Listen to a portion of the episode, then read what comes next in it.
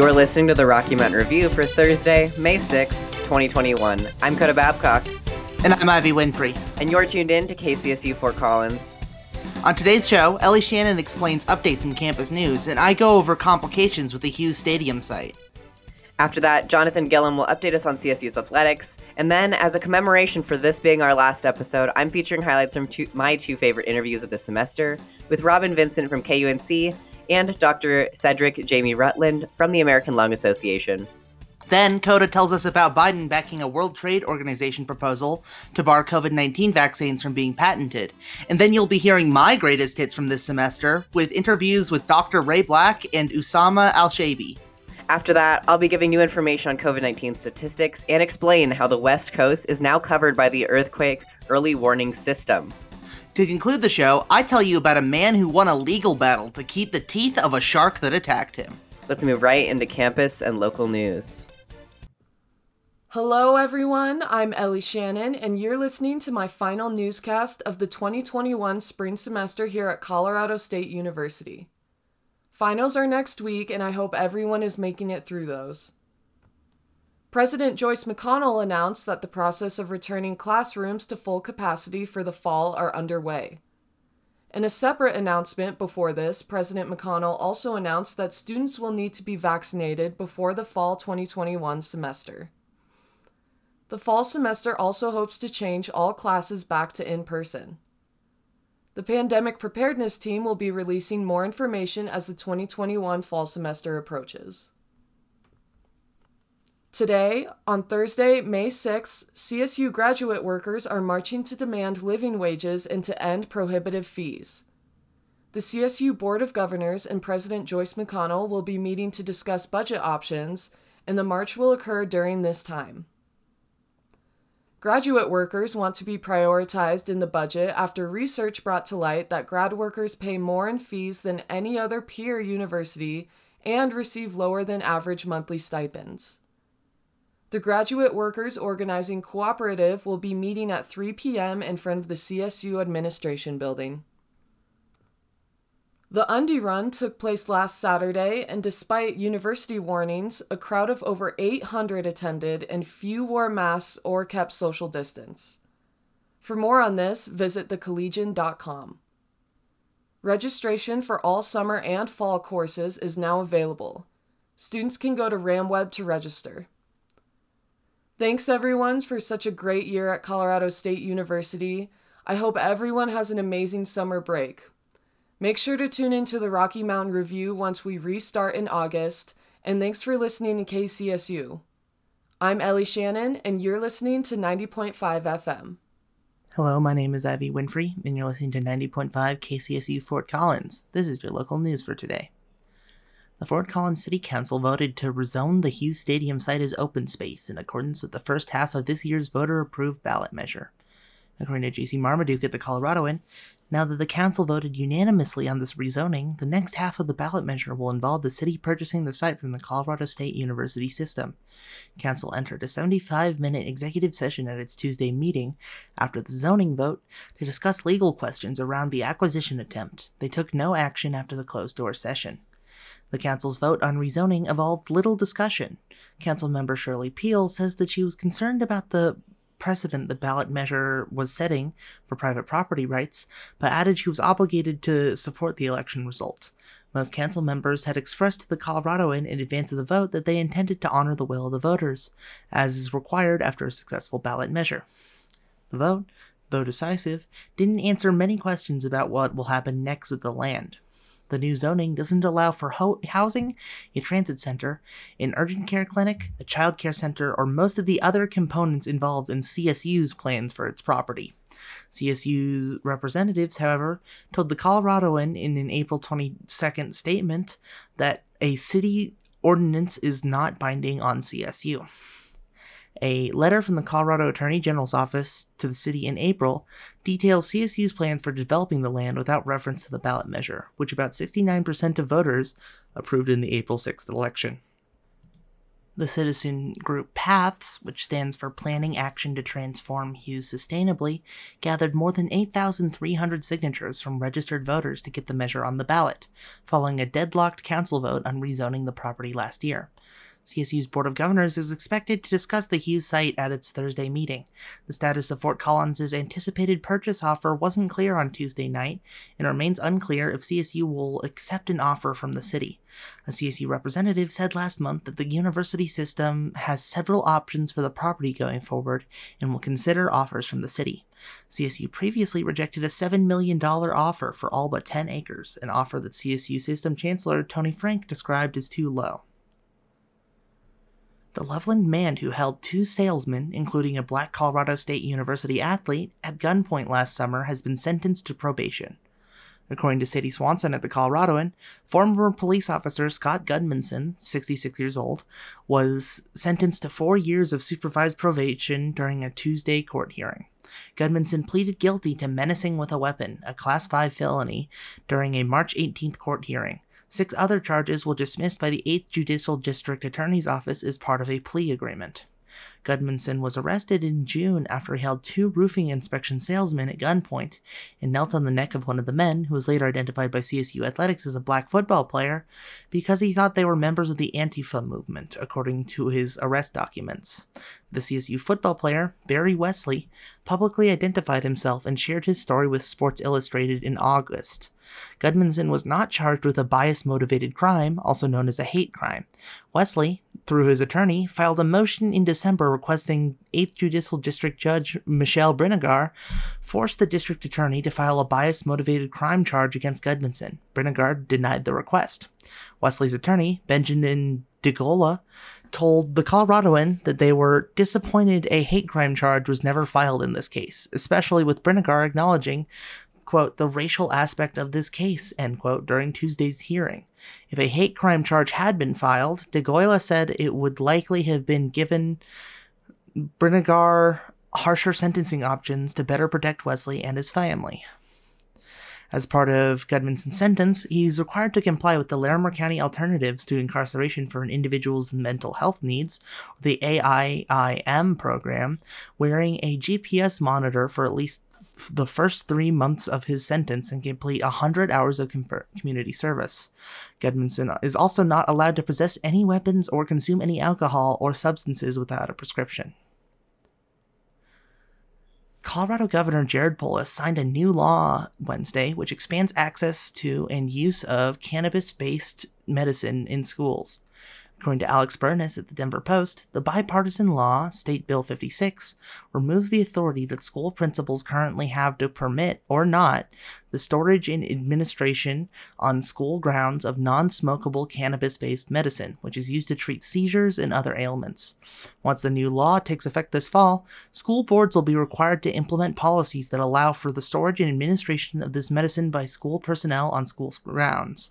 Any school staffer who is uncomfortable performing these duties can recuse themselves, the new law states, but officials cannot exempt entire schools from the law. The new law was widely popular in the legislature, securing votes from 90 of the 100 state lawmakers. As the legislature expands access to cannabis for school age patients, it may also look to restrict certain non medicinal cannabis products. A bill more tightly regulate high potency THC products and limit access by children is expected to be introduced in the coming days. My name is Ivy Winfrey, and you're listening to 90.5 KCSU Fort Collins. This is the Rocky Mountain Review. Coming up next, we have the RMR Sports Report. Stay tuned.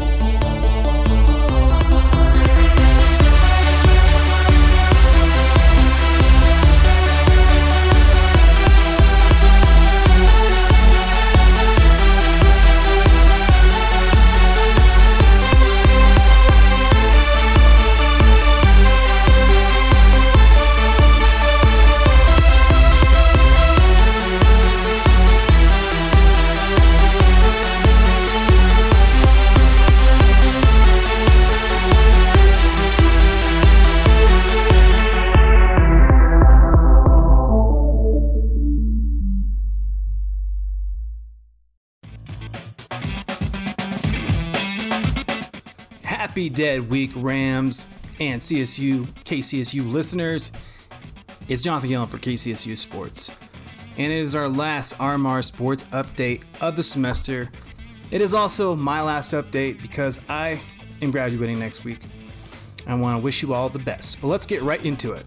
First of all, Colorado State Athletics Hall of Fame nominations are now open. You can go to csurams.com and nominate a legend that you think should be in the Hall of Fame.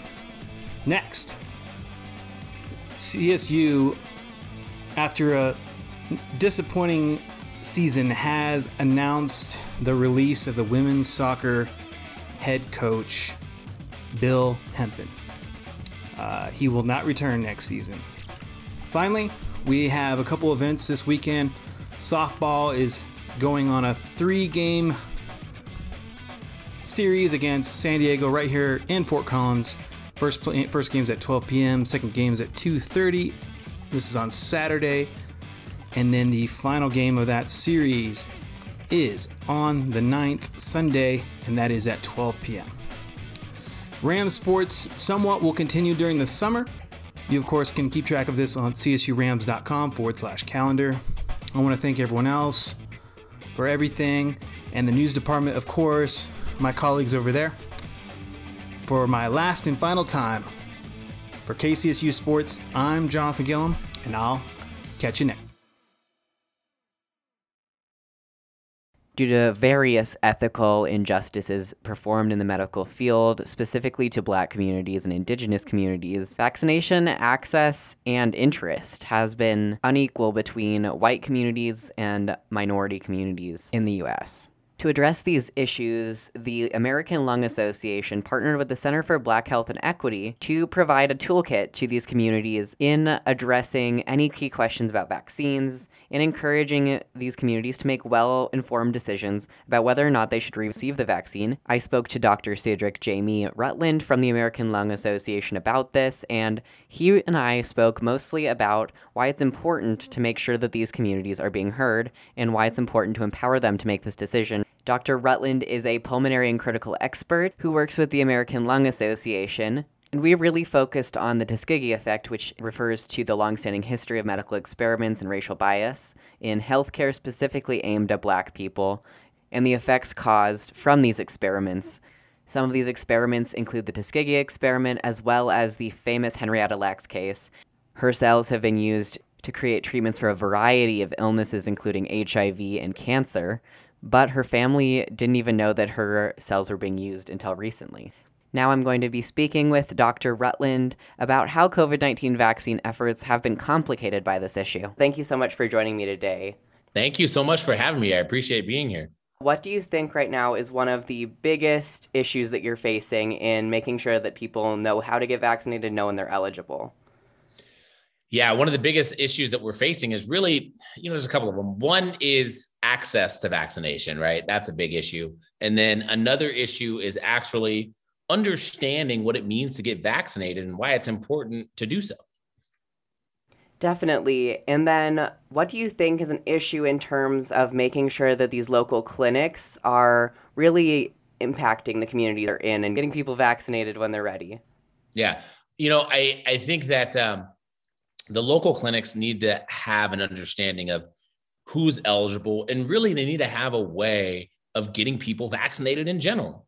And when you go to lung.org, what you'll be able to do on lung.org is you'll be able to download a toolkit that's going to help you with COVID 19 vaccination information. It has a significant amount of information on this toolkit.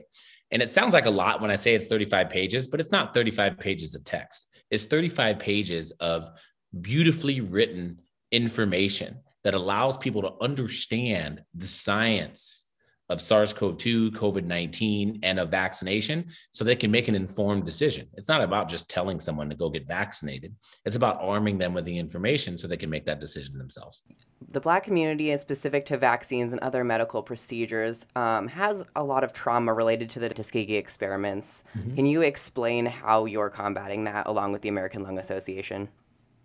Yeah. Um, we understand that the experience of being black in this country isn't always a positive one. And when you look medically, we've been experimented on. Tuskegee, Cincinnati radiation experience, uh, experiments, many other experiments that have happened to us. And so we have to admit that these things happened, which is why the mistrust started. But we also have to develop a way to communicate correct science. We have to communicate that although these things happened, it doesn't mean that science is wrong. Um, and we got to do that in such a way that allows people to receive this information, absorb this information, and make their own decision based on information that was given to them by trusted resources like the American Lung Association and lung.org. Kind of relating back to that, why do you think that empowering these people to make their own decision and your community make their own decisions is the most important part of this? Because nobody likes to be told what to do. If I told you to get up and go over there, you'd be like, wait, what? No, but again, when you are telling people what to do, people are going to get immediately defensive. So when you tell somebody, go get a vaccine, they're going to be like, I got to get a vaccine. Why are you trying to tell me that? But if you tell people in general that they need to understand the science of respiratory illness and the science of vaccination, it makes it so much easier just relating to misinformation, how that's impacting minority communities. I know that Facebook has had a lot of issues in moderating Spanish content properly. How do you think that this is impacting people's understanding of the vaccine and COVID 19 in general? Well, I think it gets in the way, right? Because anything that's well produced can be believable. And so when you continue to allow misinformation to run rampant on these platforms, just because it looks pretty or it's well produced, people are going to be like, oh, yeah, that's right, even though the science of this misinformation is completely baseless and wrong. So you have to develop an ability to arm people with science so that they can understand how to think on their own and develop their own conclusions that are based from trusted resources like American Lung Association. All right, thanks again. That was Dr. Jamie Rutland from the American Lung Association for those who might be tuning in just now, we spoke a lot about um, lack of equity in black communities in relation to medicine and COVID 19 and how this is impacting vaccine access currently.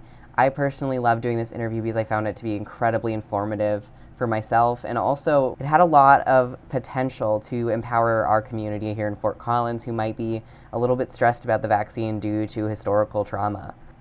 Moving on, we are going to be talking about avalanches and how COVID 19 has impacted those with NPR reporter at KUNC, Robyn Vincent.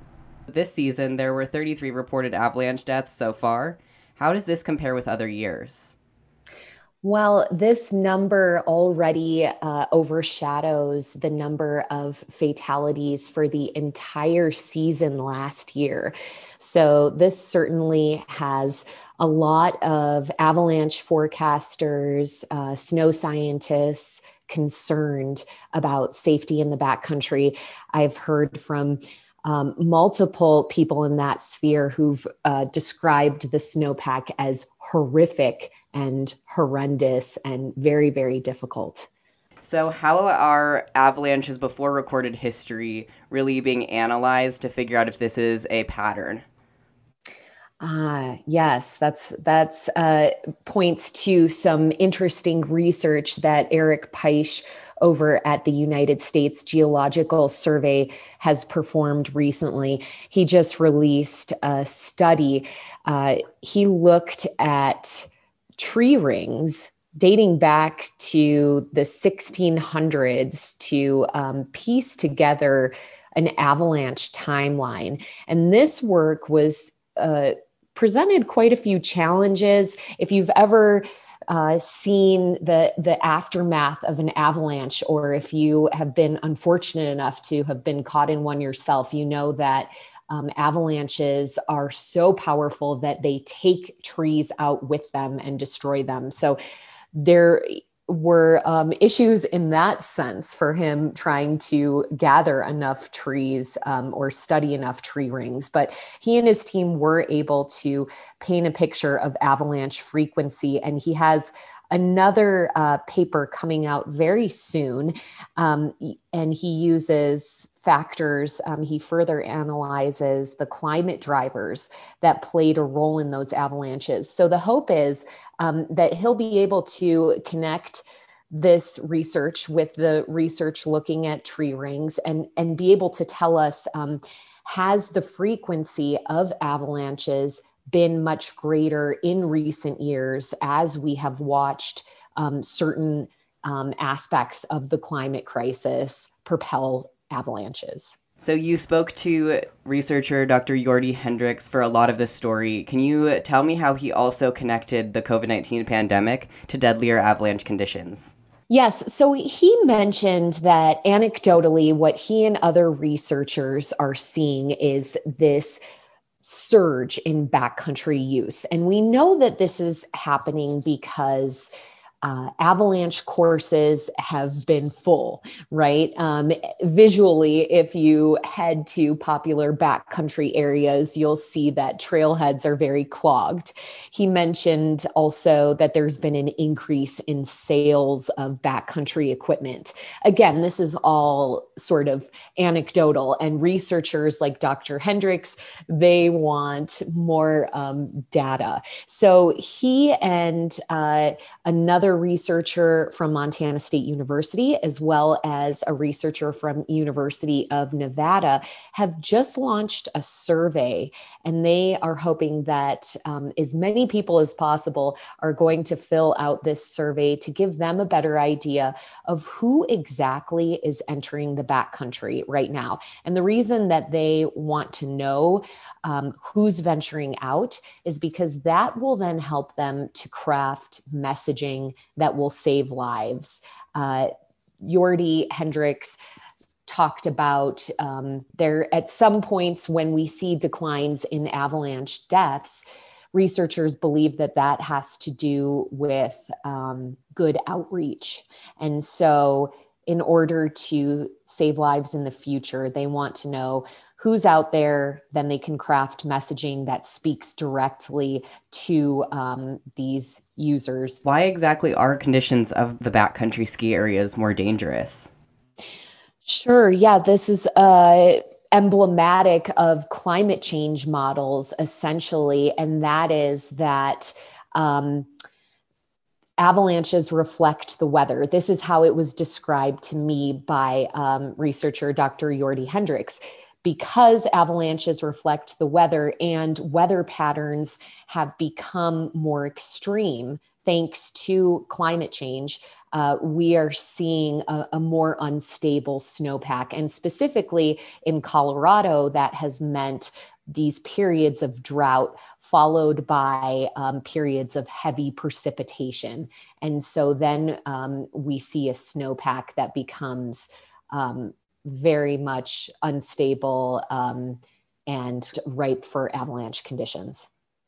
All right, and then do you happen to have any information about how users of these backcountry areas can find out more about this survey?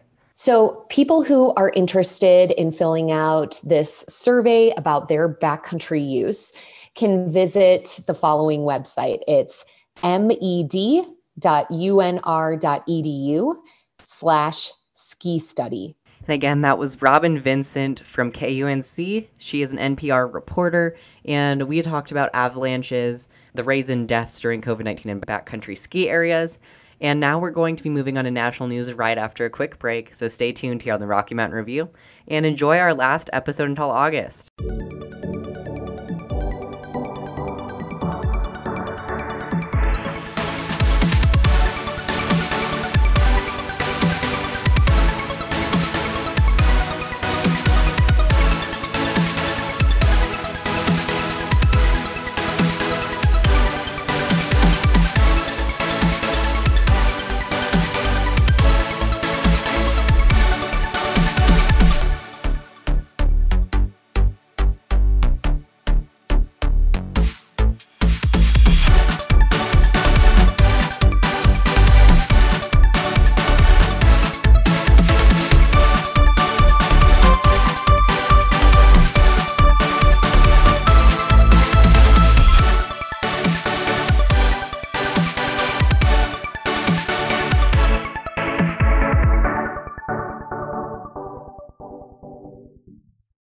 I'm Coda Babcock, and you just heard my best moments of the semester. Now for national news highlights. President Joe Biden announced support for a proposal to waive patent protection rules for COVID 19 vaccines. According to Emma Bowman and Ashish Valentine at National Public Radio, this proposal comes from the World Trade Organization and would prevent over 100 nations from giving patents on the vaccines to manufacturers. Biden's support for this proposal means that privatization of the vaccine would be one less challenge for countries struggling to get doses, and this would allow any country to manufacture these vaccines, along with some COVID 19 treatments. U.S. Trade Representative Katherine Tai said in a statement that, quote, this is a global health crisis, and the extraordinary circumstances of the COVID 19 pandemic call for extraordinary measures. The administration believes strongly in intellectual property protections, but in service of ending this pandemic supports the waiver of those protections for COVID 19 vaccines. End quote. The following two stories discuss racial violence. Each article is about a minute in length, with the first discussing police brutality and the second discussing anti Asian attacks.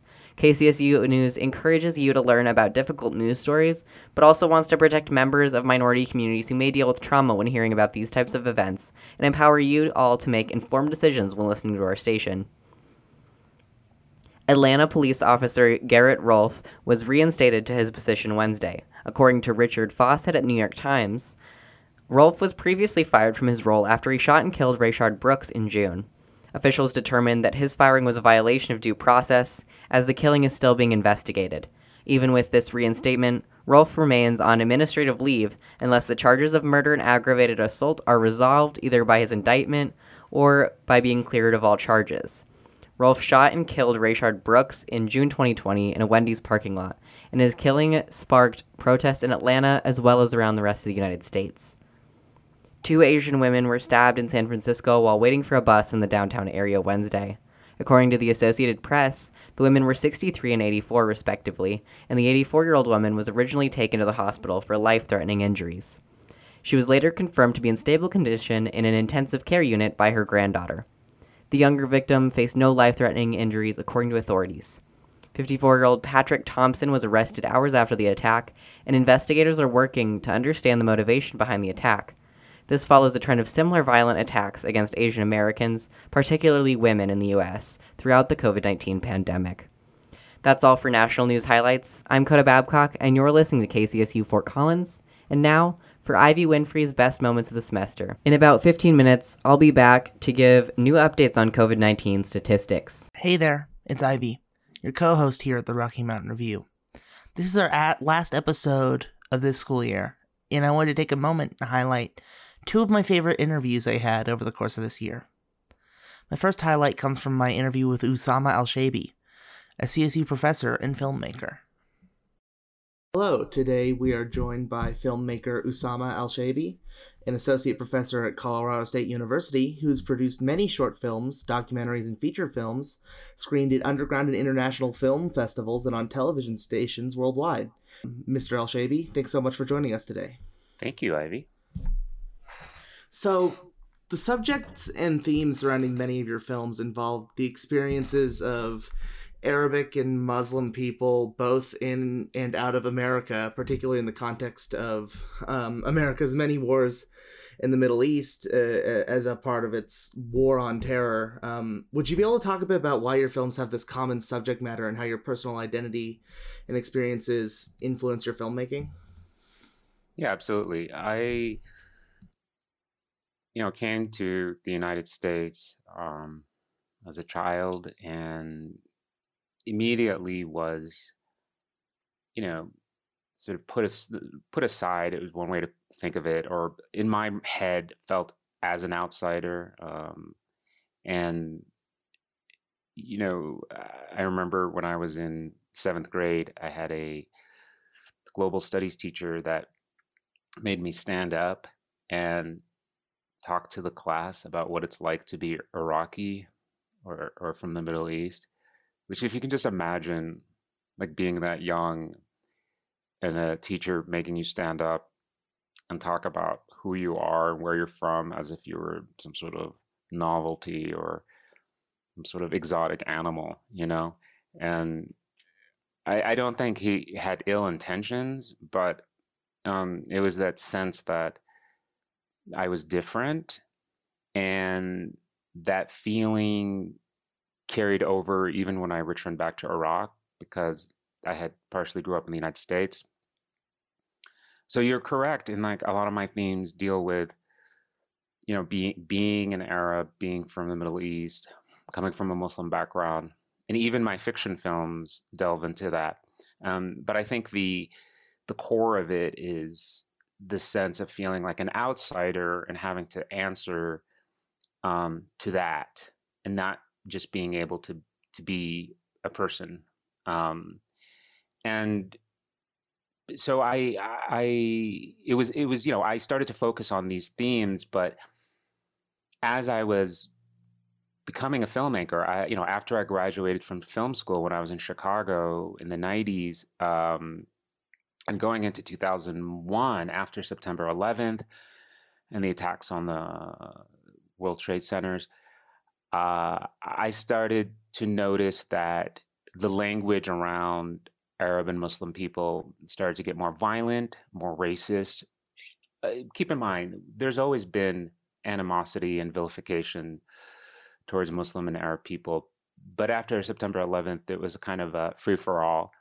And the thing that probably disturbed me the most was that um, President Bush at the time was trying to make an association between Iraq and the terrorist attacks on September 11th in Iraq had nothing to do with it, and somehow convinced a very ignorant uh, population that it was acceptable, morally acceptable to to invade Iraq. So uh, you know, it was it was partly like me looking around and and seeing that no one, not a lot of people were making work about being Arab American and also a kind of rage, a kind of outrage motivated me. So this that's sort of like the core of it, what got me going. My next highlight is with Dr. Ray Black, an assistant professor of African American Studies at Colorado State University, who I spoke with about the legacy of Dr. Martin Luther King as part of KCSU's Martin Luther King Day celebration. Do you think that uh, Dr. King's message has new context or increased relevance um, in modern times, especially in the wake of the resurgence of the Black Lives Matter movement in 2020? The question of Dr. King's message, and most people, I would safely assume, having te- taught Black history at Colorado State for the last eight years, and you know, been a Black studies studies scholar for the last 20, most people have two points of entry into Dr. King. Uh, one is the uh, speech at the 1963 March on Washington, well, otherwise known as the I Have a Dream speech, and they only listen to certain parts of that, or the often assigned uh, letter from a Birmingham jail. Now, Dr. King wrote and spoke up until his assassination in 1968. So the question of which message are you talking about? The consistent, his message was that Black humanity, Black lives, African American lives, Negro lives, however you want to depict Africans and their descendants in the United States, that they deserve uh, equal treatment, equal rights, equal humanity. That is consistent. As he moved from towards the end of this life when he's opposing the war in Vietnam uh, uh, and the, the famous speech that he gave at Riverside Church in 1967 called Beyond Vietnam, he notes that the move to have the resources put in place to achieve civil rights and equal rights, the resources are being diverted to the military, both the actual bodies, African American men in particular, who were drafted and sent off to war, uh, to, could be who were then killed, injured, or maimed, or otherwise harmed. Uh, that drains the resources, but also the financial resources.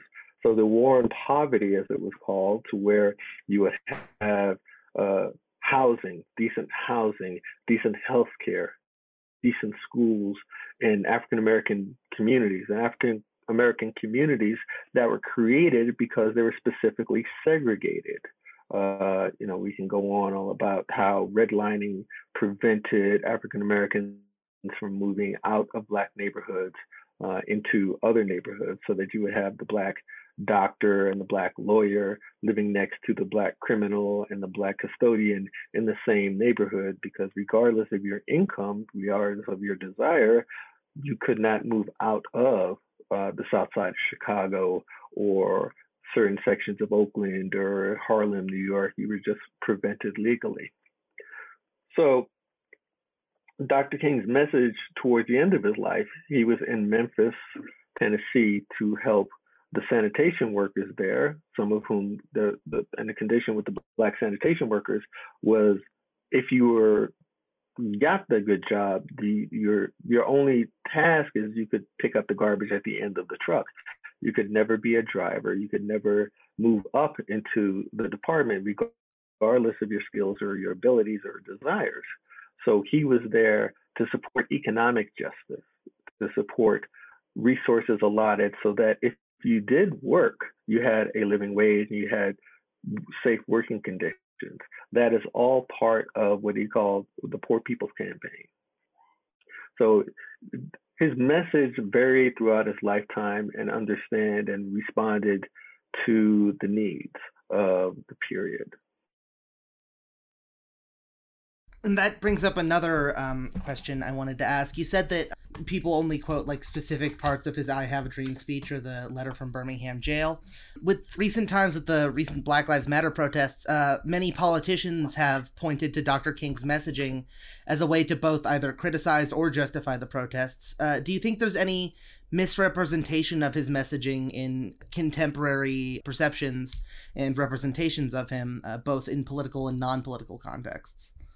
I have a particular view on this as a, a, a college professor who gives a syllabus every semester and lays out the plan for the semester, and it's inevitable that somebody comes in there, uh, a student will come towards the end of the semester. It's like, well, how do I? What's my, the understanding of my grades? Like, uh, it's right here in the syllabus. So, of course, Dr. King's message is used both positively and negatively um, for the speaker's purposes. Um, looking at the latter part of his life and his opposition to the war in Vietnam, uh, it was partially in solidarity with the Vietnamese, who were pawns in a larger uh, global war, looking towards his message of being judged by their character. And, you know, what you people take as his dream. Yes, that was his dream, but the dream is also be judged on your character because you were not judged on your race, that you were seen as a fully realized human, regardless of your race, not because of your race. So, yes, when you say, yes, Dr. King was talking about being judged on the character, but that presumes that you are being judged equally and fairly and treated fairly. So, yes, yeah, so yes, Dr. King's message has been uh, manipulated and short-sighted. Uh, and if you read the full letter from the Birmingham jail, he calls out white moderates who stand by and do not help uh, African Americans and others seeking justice. So yeah, Dr. King's message is definitely manipulated. Um, and it does take a little bit of effort to really look at reading his speeches, listening to his speeches. You can go on YouTube and listen to the whole speech at the March on Washington, listen to the whole uh, the speech he gave the night before he was assassinated, listen to his justifications for why they're doing nonviolent protests. He has plenty of his own writings, plenty of his own speaking, but it's much easier to take a quote that you find on Google and adapt it to your purposes. I've had many amazing interviews over the last year, and I hope when the RMR returns in the fall, many more amazing interviews will follow. That's it for the highlights, but stay tuned to hear more of the Rocky Mountain Review on 90.5 KCSU Fort Collins.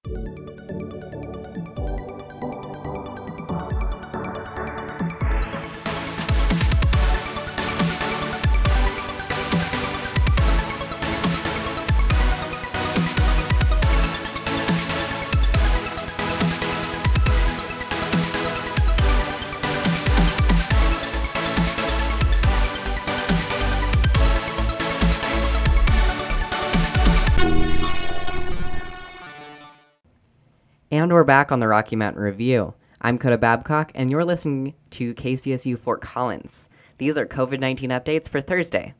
Colorado State University reports over 3,200 cases of COVID 19 since reporting began in May 2020. Cases continue to go down among CSU community members due to students being sent home, and the university continues to prepare for an in person fall semester. Larimer County reports a medium risk score and a cautious ranking on the county's dial risk assessment. The county reports over 25,000 cases of COVID 19 and 237 deaths, along with 523 outbreaks. Larimer County distributed over 300,000 vaccines as of Wednesday night and has a current case rate of 130 cases per 100,000 residents. 43 COVID 19 patients received treatment in area hospitals, and intensive care utilization started to go up again, with 80% capacity. Of all COVID 19 tests administered in Larimer County, around 4.4% come back positive on average. The state of Colorado reports over 517,000 COVID 19 cases and over 6,400 deaths due to COVID 19. 2.8 million people received testing in the state, which reports over 5,000 outbreaks. 2.5 million people in Colorado have been immunized with one dose of the COVID 19 vaccine, and almost 2 million people are fully immunized in the state.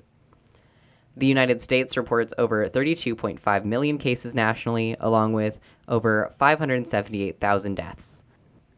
On Wednesday, cases increased by over 46,000 and 701 more deaths were reported.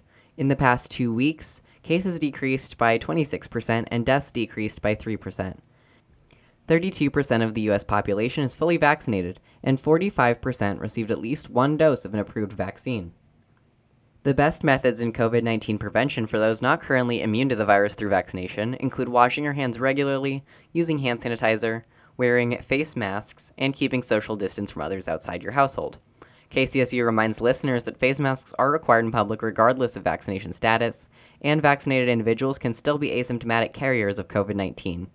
Information from this segment comes from CSU's COVID site, Larimer County, the Colorado Department of Public Health and Environment, the Centers for Disease Control, and the New York Times. I'm Coda Babcock, and you're listening to KCSU Fort Collins on 90.5 FM. Now for tech news. I'm Coda Babcock, and this is tech news for Thursday. Facebook's oversight board, which was originally assigned to decide whether or not former President Donald Trump would be permanently banned from Facebook, upheld the decision to remove him after the January 6th riots. According to Matt O'Brien and Barbara Ortutay at the Associated Press, this decision reportedly does not intend to permanently ban Trump from the platform. The Oversight Board said that a permanent ban on Trump was unreasonable and that his reinstatement will have to be discussed later on. The board agreed with Facebook moderators that Trump violated standards of both Instagram and Facebook by praising and supporting violent individuals and groups, but the board also said that Facebook needed to make rules equal for all users and make sure that political leaders know they are not exempt from policies on the platform.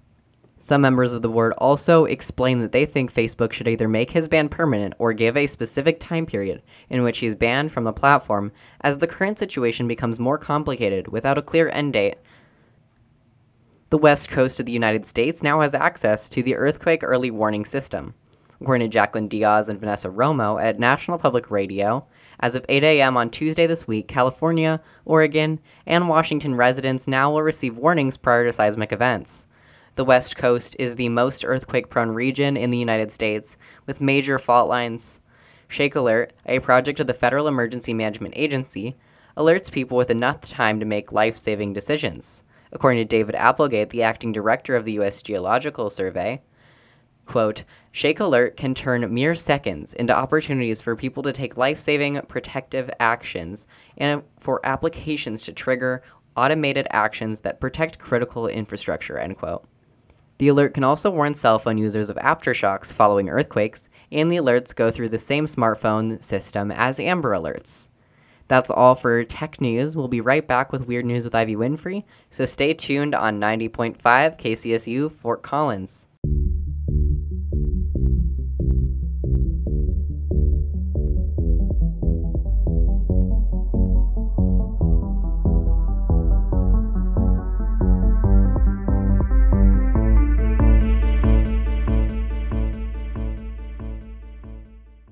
Hello there, my name is Ivy Winfrey, and you're listening to 90.5 KCSU Fort Collins. Sometimes things are just weird. So here's a few of the weirdest stories I've found from around the world today. An Australian shark attack survivor has won the legal right to keep the shark teeth embedded in his surfboard from the attack. According to the BBC, surfer Chris Blowes lost his leg and was in a coma for 10 days after he was attacked in South Australia in 2015. Mr. Blowes, now 32, was surfing at Fishery Bay in April 2015 when an 18 foot long great white shark struck him from behind. After being brought to shore by two friends, Mr. Blowes was treated by paramedics and taken to hospital in Adelaide. When police went to recover his surfboard, Mr. Blowes says they found a shark tooth lodged in it. Following South Australia law, they handed it in to the authorities. Under the state's Fisheries Management Act, it is legal to possess, sell, or purchase any part of white sharks, and those who breach the law can face a fine of up to 100,000 Australian dollars or two years in prison.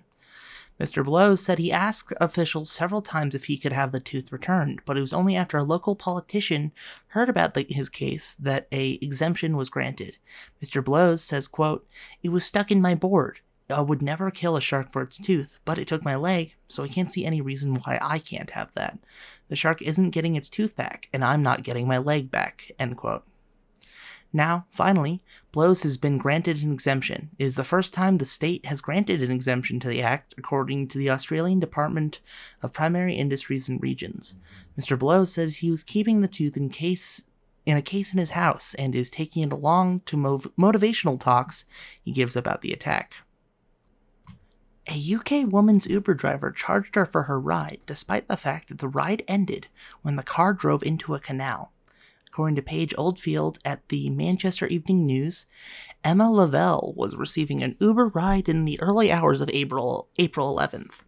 Lavelle says she noticed her Uber driver driving towards the Bridgewater Canal in Eccles, Manchester, and told him to stop, but the driver allegedly ignored her pleas and turned left, driving the star car straight into the water.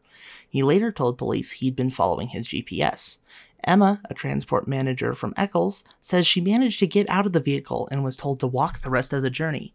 After making the trip home, she realized she had still been charged 29 euros for the trip.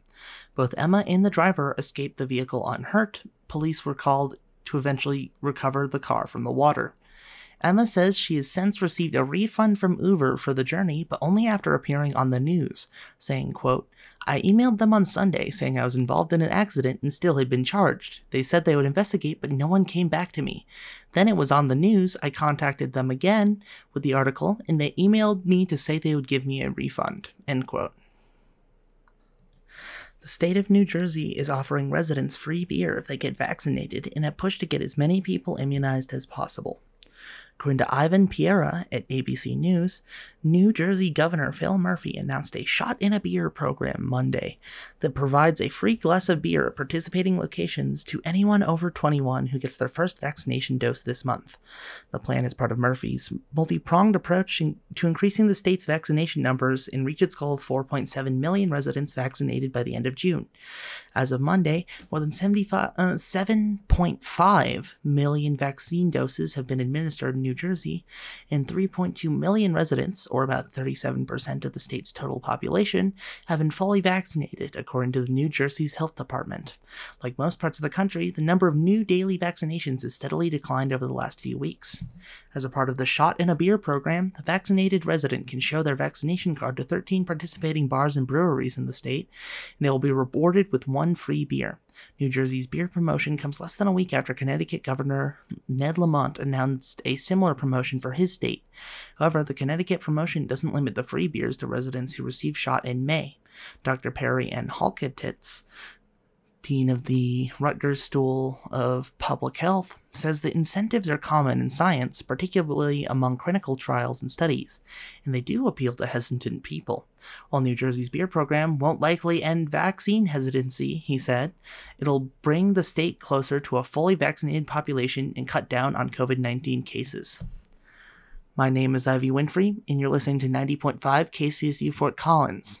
This is going to be my last weird news for the semester. So, for all of you who are graduating and all of you who are going to be experiencing summer break, I just want to remind y'all to stay weird. And now for the weather.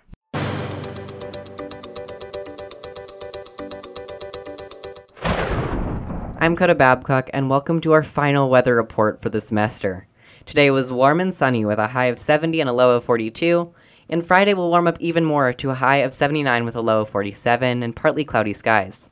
Saturday be, will be warm but rainy with a high of 70 and a low of 39, and Sunday will cool down to a high of 55 and a low of 38, continuing with scattered showers throughout the day. We're so glad you've been here with us this semester. Information for this report comes from the Weather Channel. And that's all for today. We just wanted to thank Damian Castile for our amazing theme music that's playing right now. We'd like to thank Thomas Taylor, Portia Cook, Asher Korn, Stephanie Keel, Hannah Copeland, Addison Lambert, Elliot Hutchinson, Matt Guzmarati, Lindsay Johnson, Sam Benefe, Maddie Erskine, Samuel Bailey, Jonathan Gillum, Ben Kruger, Ben Haney, Dixon Lawson, Peter Walk, Taylor Sandel, and the rest of the staff here at KCSU and Rocky Mountain Student Media. We couldn't made have made this show this semester without all of you. And I'd like to thank you, Coda. And I'd like to thank you, Ivy. And finally, we couldn't do this without you, dear listeners. Thank you. And with that, we'll see you in August.